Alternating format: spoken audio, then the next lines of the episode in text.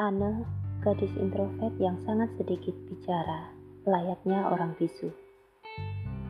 Ia memiliki trauma terhadap pola asuh kedua orang tuanya. Terlebih pada sosok sang ayah.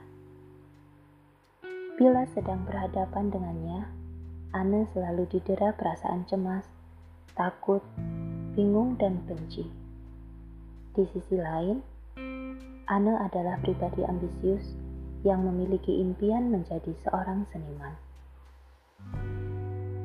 Tapi kenyataannya, hal itu justru ditolak mentah-mentah oleh ayahnya. Sikapnya yang memarahi Anne sambil membentak keras dan menggebrak meja perlahan meredupkan rasa percaya diri Anne.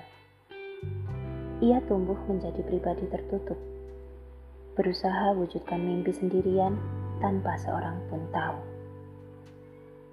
Keseharian Anne diisi dengan aktivitas monoton di dalam kamar.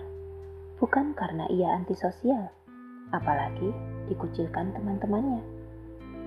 Anne lebih nyaman memendam semuanya sendiri. Sangat sulit baginya untuk berbagi, apalagi melihat sikap ayahnya yang selalu mencurigai. Tapi itu tidak berlaku pada Ra. Mereka berdua adalah saudara sepupu dan memiliki kepribadian sama. Ana nyaman bercerita apa saja pada Ra.